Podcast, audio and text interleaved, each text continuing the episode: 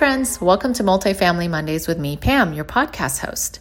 Today's topic is on the top six considerations for investing in multifamily, either solo or as a part of a syndication. Let's jump straight into it. So, number one, cash flow. Depending on the type of a deal, apartments can offer a dependable flow of income with the potential to provide a great ROI over time.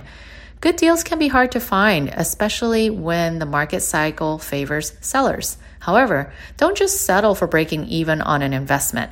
I recommend targeting properties that cash flow positive from day one. A good timeline to aim for a positive cash flow is within 60 days of ownership. And sometimes it might take longer depending on the property. Don't forget to factor in unexpected expenses such as taxes, insurance, and utilities when doing your cost analysis. A kind of good rule of thumb um, to break even with your income and expenses is reaching uh, 60% occupancy. So use that number to kind of ballpark your analysis. That way, challenging months due to tenant turnover or unexpected repairs don't catch you unprepared without reserves. Number two, tax rules. This is really important. Tax planning, tax strategies go hand in hand with real estate investing. So, tax rules. The IRS code benefits an apartment owner in many ways from depreciation to deductions to 1031 exchanges. So, as a first time apartment owner, I recommend you partnering with your tax preparer or financial advisor as soon as you close on a property or even before.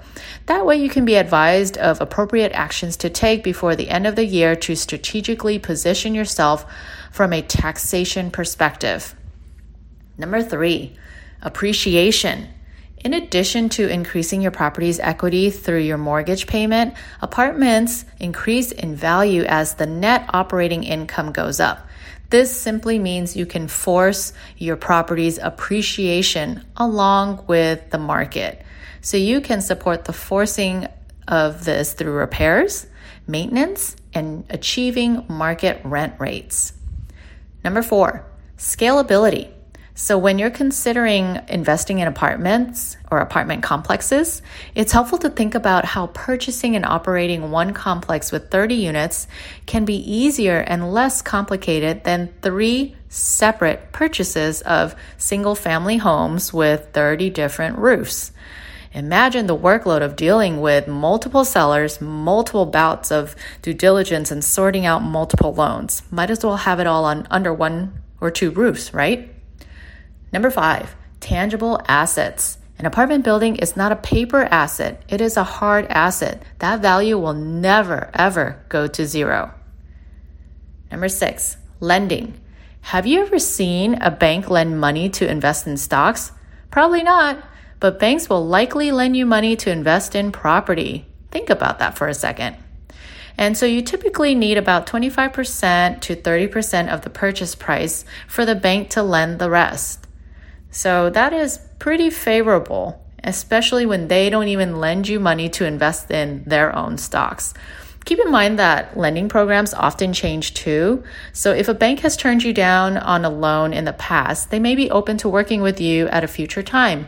It just not might be um, part of their portfolio or their program that they are looking for to growing at the moment.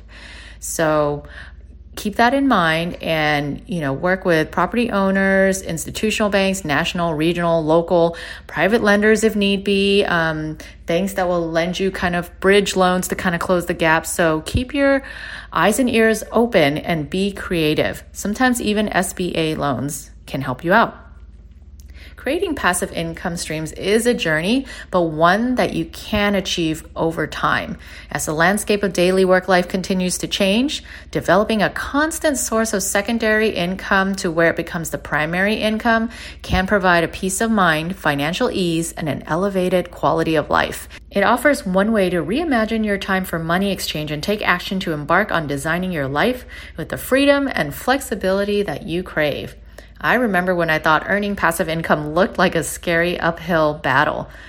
Oh boy, was I wrong. And thankfully, I was wrong because it continues to be a privilege educating new investors through our website at letsgocreatewealth.com. And I love watching the aha moments happen when folks realize how simple it is. Closing your first multifamily deal will be your hardest. It gets easier and easier after that, I promise. So don't forget to reach out to us if you have any questions. Email us at info at letsgocreatewealth.com or check out our website at letsgocreatewealth.com. If you've enjoyed this and enjoyed other recordings, please don't forget to leave us a positive review on Apple Podcasts or wherever you get your podcasts. Thanks and have a wonderful day. Now let's go create wealth.